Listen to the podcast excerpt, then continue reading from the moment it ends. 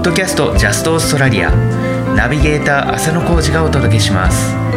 ポッドキャストジャストオーストラリアはオーストラリアや世界のさまざまなフィールドで活躍する人たちへのインタビューを皆さんにお届けする番組です。番組第13回目のゲストは JP リンクオーストラリア PTYLTD 代表の関根博之さんです。関根さんはオーストラリアのギター職人ジャック・スピラーの作るギターに惚れ込みそれらを日本に販売するビジネスをされています。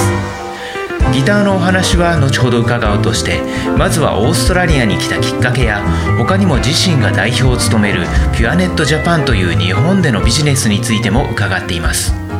それでは関根さんへのインタビューお楽しみください。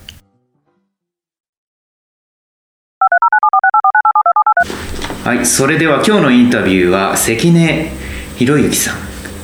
JP リンクオーストラリア PTYLTD 代表そしてピュアネットジャパン代表そして NPO 法人ふるさとイベント協議会元理事長。はい、という関の関根さんにインタビューをしたいと思います。今日はよろしくお願いいたします、はい、よろしくお願いしますえーまずなんですがメルボルンに来たきっかけなんかを伺えますでしょうか。もういろいろなことをやられているので もうどれから言っていいのかちょっとわからないんですけど、はい。こうとりあえずそのオーストラリアにまあ来たメルボルンに来たきっかけみたいなことをちょっとお話しいただけますでしょうか。はい。えーとまあ、そもそものきっかけはあのオーストラリアっていうところがとても大好きでで妻とまあ結婚したのがまあ40ぐらいだったんですけどその時に結婚式があのゴールドコーストでやったんですね、はい。でそのゴールドコーストに、まあ、2人で行った時にあこんなとこいいな住みたいなってとってもそんな風に思いまして。で最初あの、まあ、それただ単にまあ夢物語というかただこんなとこに住みたいって憧れるだけだったんですけどあのある時にそのテレビ番組で、えー海外への移住をサポートするっていう会社のドキュメンタリー番組があってでそこでああじゃあ一回行ってみようかっていう、まあ、何の気なしにあのそのセミナーに行ってみてでそれでそこであのなんかあの診断があったんですよね。あのあなたは移住ができるかどうかっていうそういう診断をねしてくれるサービスがあって。で見てもらったらまあ、たまたまあの僕が日本で会社を経営してたっていうことがあって、えー6000万円以上の売り上げのある会社の経営者だったらあの S163 っていうビザが取れるというふうに聞いたんですね。でそれであの4年間の暫定だけど日本日本からそのオーストラリアに移住をしてでオーストラリアで会社を起こしてそれでまあ一定の成果が上がったら永住ビザに切り替わるっていうビザがあることを知ってでそれでじゃああのそれをチャレンジしてみようって話になったのが40歳の時でした。でそれであのその後にあのまあその時まあ会社経営してね従業員もいたんでちょっと今この状況だといけないっていうことがあってでそれからまあ移住ができるようにインターネットでできるような仕事に、まあ、ちょっとシフトしていったんですね。でまああのシフトしていくのに結果的には8年ぐらいの時間がかかっちゃったんですけどでそれであのいよいよビザが取れるということになってで最初クイーンズランド州にあの申請を出したんですけど、でそれと同時にその会社を起こさなきゃいけないんで商品探しをしていたんですね。でその商品探しの中で一番これはいいなって思ったのが、まあ、自分の趣味でもあるんですけどギターだったんですね。でそれでジャック・スピラっていうあのとても素晴らしいギターメーカーさんに会うことができてでその方があのメルボルンに住んでたんですよ。で当初はあのオーストラリアの 明るい、えー日差しうんとてもあの広い空みたいなそういう自然に憧れてね。でクイーンズランド州にとても憧れて日本にも近いしうん。でそれに憧れていたんですけどでも当時英語が、まあ、今もなんですけど英語がもうほとんど喋れないという状況でおそらくクイーンズランド州に行ってもそのジャック・スピラのそのギターを扱うにはちょっと難しいかなって思って。でその段階で申請をチェンジをしてでビクトリア州に申請を出して。でそれでビクトリア州に来たと、まあ、ちょっと話が随分長くなっちゃったんですけど、まあ、当初はそういう予定でねクイーンズランド州に憧れていたんだけどビクトリア州にとにかくその相手の懐に飛び込むっていう意味でそのジャック・スピラーの近くに行きたいなって思ってあのビクトリア州を選んだんです。なるで結果的にメルボルンに来たと。うん。まあすごく話長くなっちゃうんですけど、まあ、オーストラリアその太陽とか海とか、はい。そういったことを想像されているとやっぱりクイーンズランドなんですけどメルボルンっていうとちょっとあれですよね。寒いしちょっと日本に近いからまあ住みやすいといえば住みやすいですよね。そうですね、うん、でもあの最初ね僕来た時は7月で7月はこっち冬ですよね、はい、で来た日がねちょうど雨降りででどんより曇り空で であこれはとんでもないところに来てしまったと思ってね。で妻にも「ごめんねこんなところに来ちゃって」って言ってたんです最初はね、ところが、うん住んでみるとものすごくよくって、うん、あのなんていうか適度に都会。で適度に田舎、うん、であのその冬は、まあ、確かにねそういう曇天もあるけど季節もあるしだけど日本ほど寒くなく、うん、で日本ほど暑くなくでなんかすごく夏なんかはねやっぱり空は青いし空気は綺麗だしとても過ごしやすいしで何よりもあの音楽大好きなね音楽がもう街中に溢れてるっていうね、うん、これは多分クイーンズランド州ではなかったかなって。そうですよ、ね、はい、今になって住んでよかったなって思いました、ああなるほど、はい、そのビザビジネスビザですよね。言ってみればビジネスビザの一環のような形で自分でビジネスを持つっていう感じなんですけど、はい、普通だったら、まあ、一般的にはその学生ビザですとか、うん、ワーキングホリデービザとかがもう言ってみれば 90%95% だと思うんですね、はい、その中でそういった珍しいビザで来られているっていうのがもうなかなかない面白い来られ方をしているなっていうのがあるんですけど、はい、まあでも日本でそのビジネスをされていて、こっちに来られるっていうのが一大決心だったんじゃないですか。そうそうですね。最後のその一押しみたいなのって何でしたか、あそうですね、あのまあ、とにかくねあの何よりもオーストラリアに憧れて、まあ、来られると思ってなかったのに来られる可能性ができたってことでもぐーんとこうテンションが上がってるんですよね、うん、だからもう本当にあの英語も喋れないのに全く向こう水だと思うんですけどであのちょっと余談になるんですけどうちの実は父親があの早くに病気してるんですよね。49歳の時に病気をして。で10年間その脳腫瘍っていう病気だったんですけど、うん、それで10年間患って58歳で亡くなってるんですよ、うん、でそれで僕その時に思ったのが多分父親と同じだとしたらね、うん、もう自分の余命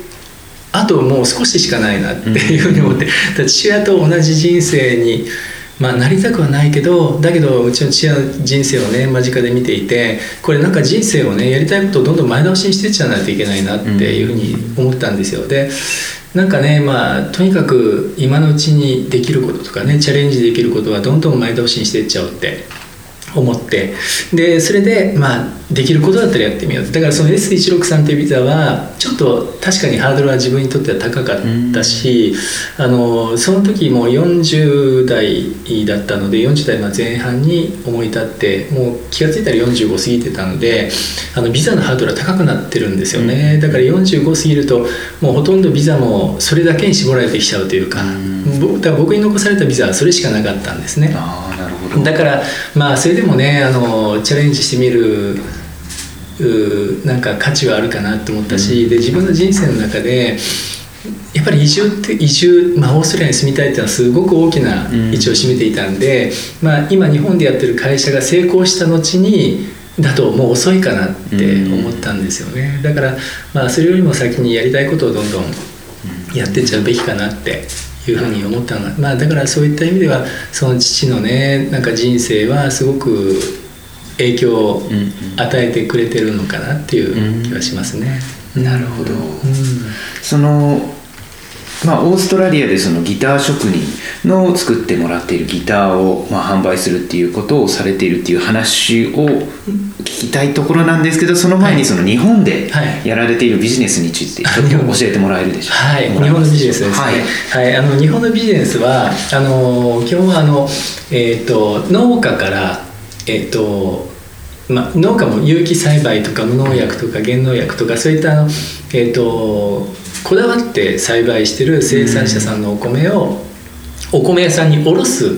いう仕事なんですけどあの今はあのインターネットでねあのネットショップのような感じで会員制の卸売っていうことであのやってるんですけど、まあ、これはこうなったのはこのオーストラリアに来るために作った仕組みであって、うん、その前は実はあのフランチャイズみたいな形で最初始めたんですね、はい、であのフランチャイズみたいな形になったのはいろいろあそこにもいきさつがあって話は長くなっちゃうんですけどあのその時やってたことはあの当時店頭精米って分かりますか？あの、えっと、玄米を店頭に置いて、うん。うん、でお客さんが注文あったら1キロからその場で精米するっていうそういう仕組みなんですけどね、はい、でそれがあの僕がそのお米の仕事を始めたばかりの時に、まだそれがあのそういう機会ができたばっかりだったんですよ。店頭で精米するっていう機会ができたばっかりで。でその商売自体がすごく珍しかったのとあとその農家から直送っていうのも当時はあの食感法っていうのがあってで直接はあの農家から買えなかったんですね。でそれがあの食感法っていうものがポロッとこう変わって、うん、でちょうどその農家から直接取引ができるっていうふうになった段階の時にもう即その仕事を始めたんです。だからすごく当時は珍しがられて、ですごくやりたいって人が多くってで、まあ、ある方の協力を得てねそれをフランチャイズにしようっていう形になって、でそれでその店頭精米もともと自分はあの酒屋酒屋のせがれでで自分もその店頭精米っていうことを自分でもやってたんですけどそれがすごく評判よくってでそれでそれをそういう本部運営にしていこうっていう話になったんですよね。それであのもう自分がまあ現場でやってたノウハウを全てそこに注力をしてそれで契約書を作りそしてあのお店にその精米設備を入れその宣伝告知からああるいはその証券周りのお客さんのねドアコールから全部こちらでやってあげるっていうそういう仕組みを作ってでそれで運営してたんですね。だけど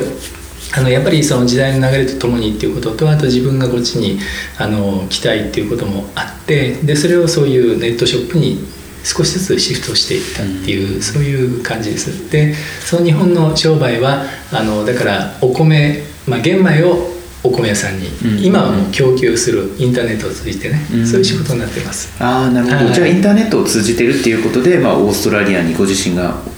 いてもまあ、運営はできるそうですね。だから今もその仕事が、まあまあ、言ったら変な話メインですしでそれがまあ今の生活の糧にもなってるわけなんですけど、えー、それと同時に今二足のわらじでそのギターの仕事を始めたっていうことですね。なるほど、はい、でオーストラリアのギター職人のギターをまあ販売するというお仕事をこちらでまあ立ち上げられたわけなんですけど、はいはい。オーストラリアのギター職人がいるっていうのが僕恥ずかしながら知らなかったんですね。まあいるだろうとは思っていたんですけどどれぐらいの人数がいらっしゃるんですかね？おそらく僕が知ってる範囲で100件以上あると思います。100人以上って言ったら正しいのかな。職人さん大体個人で作られてる方が多いですからね、はい。まあすごい多そうな感じがするんですけど他の国でもどうなんですかね？日本でもたくさんいらっしゃるとは思うんですけど。そうですね。日本も最近随分増えてるみたいですね。あ最近増えてるんですか？うんあの聞いた話だとものすごく職人さんここのところで若手の職人さんが随分増えたっていう話聞きました。あの年に1回あの東京にね、はい、あのえー、ギターの展示会とかフェスティバルがあってそこに行くんですけど、うん、他の、まあ、ベテランの職人さんなんかに聞くと、はい、昔はほとんどあのメーカーだけのねギターで職人店いなかったんだけど最近すごく若手が増えたっていうふうに言ってましたね、はい、あじゃあ面白い業界なんですね。そうですね。オーストラリアのそのギター職人の作るギターを売ろうと。それを選んだ理由って何でしょう？その他にもいろいろ商材を見られていたと思うんですけど、うん、例えばどんなものを見られてたんですか、はい、えーと当初はあの僕もともと酒屋のせがれだったっていうこともあって、えー、であと自分の今の、えーと、お米の方のねお客様の半数が、えーと、酒屋さん兼お米屋さんなんですよ。だから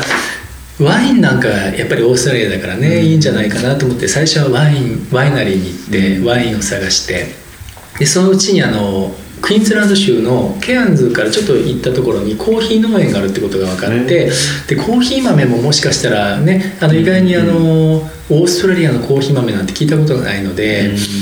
これもいいかなと思ってコーヒー農園も見に行ったんですね。で2軒か3軒行ってちょっと交渉もしたりしてみてでその後あのアカデミアナッツもオーストラリア有名だっていうことでそれもちょっと考えてみたんですけどでもそうして考えてるうちに今のねお米の仕事はあの、まあ、実は最初はお米も考えたんですけどなかなかオーストラリアはあのお米がね日本のようにうまく育つ環境がないしないことはないんですけどやっぱり日本のお米と比べると若干質も違うしで日本のお米をこっちに入れるにしてもやっぱり関税とかねいろんな問題があって難しいかなと思ってたのでで、まあ、そういういろんな他の商品を探し始めたんですけどあの今のねお米の仕事と全く関係ない仕事を新たに起こすってことであれば自分がちょっとでも好きなものの方がいいかなってある時ポロッとこうひらめいたんですよ。それであもしかしたらギターとかないかなって思って探し始めたんです、うん、そしたらあのご存知かな？あのメイトンっていうね、はい、あのメーカーとコール・クラークってメーカーがオーストラリアにあるってことが分かって、はい。で僕その時は、まあ、だいぶあの仕事にね熱中してて昔やってた音楽を若干忘れかけてね、うん、でギターのことなんかもしばらくあの知らなかったのでこのメイトンとコールクラークを日本に輸出したらどうだろうって最初思ったんです、うん、そうしたらもうすでに日本に入ってたんですね。だからちょっと疎くなってたんですよね。そのギターのことにね。でまあもうそれすでに入っちゃってるからしょうがない。じゃあもうちょっと小さいメーカーさんないかなって探し始めたらある時にあのメルボルンギターメーカーズフェスティバルっていうのがあるっていうのをインターネットで見っけて、でそこに出てた職人さん何軒かね、あのあってでこの人このまずこのフェスティバルに行ってみようって思ったんですけど、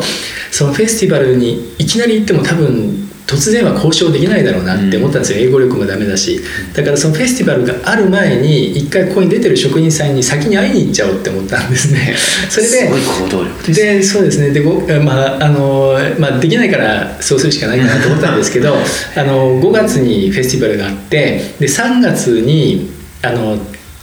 来たんです。それでつ、はい、あのそこに出てる職人さんと会ったんですね何人か。うんうんその時は自分は英語もできなかったので紹介してもらった通訳さんにあのアポイントを取ってもらって、うん、で連れてってもらってで通訳も全部してもらってでその時の交渉もね全部通訳をしてもらってってそういう感じで。でそれで次に、えーと、フェスティバルに行った時に「あこの間どうもありがとうございました」って感じでちょっとね、あの少しあの近くなって。でもその中で一番最初に会ったメーカーさんがジャック・スピラーだったんですね。でジャックはすごく話してるとあの日本人にすごく感覚が似てるんですよ。もともとイギリス生まれの方なんですけど、はい、だからすごくこう気の使い方だとか、うん、なんかその日本すごく日本人に近い感覚の持ち主だなって思って。で、まあ、まさしくその作るギターも、うん、なんかこうデザインといい音といいそれからなんかそのフィーリングといい何かこうすごくドンピシャだったんですよね。うん、でそのなんと驚くことにそのギターメーカーメルボルンギターメーカーズフェスティバルっていうのはそのジャックが主催してたんです。そうなんですね。そうなんですよ。でびっくりしちゃって。で最初は「あそこに出るんですか?」って聞いたんだけど、うん、うん、そこでねまああのいろいろ自分があの役員をやってるんだけどなんていう話だったんだけど、まあ、とても控えめな人だったんでそういう言い方だったんですけど実は主催していてでそこにいるメーカーさんをみんな、まあ、集めていたのがジャックだったんですね。ちなみに何人ぐらいのメーカーさんが出展されてるんですか、えー、多分その時で二十二十数人だったかな。二十数人のメーカーさんがメルボルンに集まって、それで、まあ、自分の作ったギターみんな展示してて、でまた人がいいいいんですねジャックは。そのメーカーさんみんな僕に紹介してくれて、このギターメーカーさんこうでこっちはこうでって紹介してくれてね。でもそういう紹介してくれた本人のねジャックのギターが僕はやっぱり一番気に入って、うん、それでまあ今そういうあのジャックのギターを扱うっていう形になってるんですけど。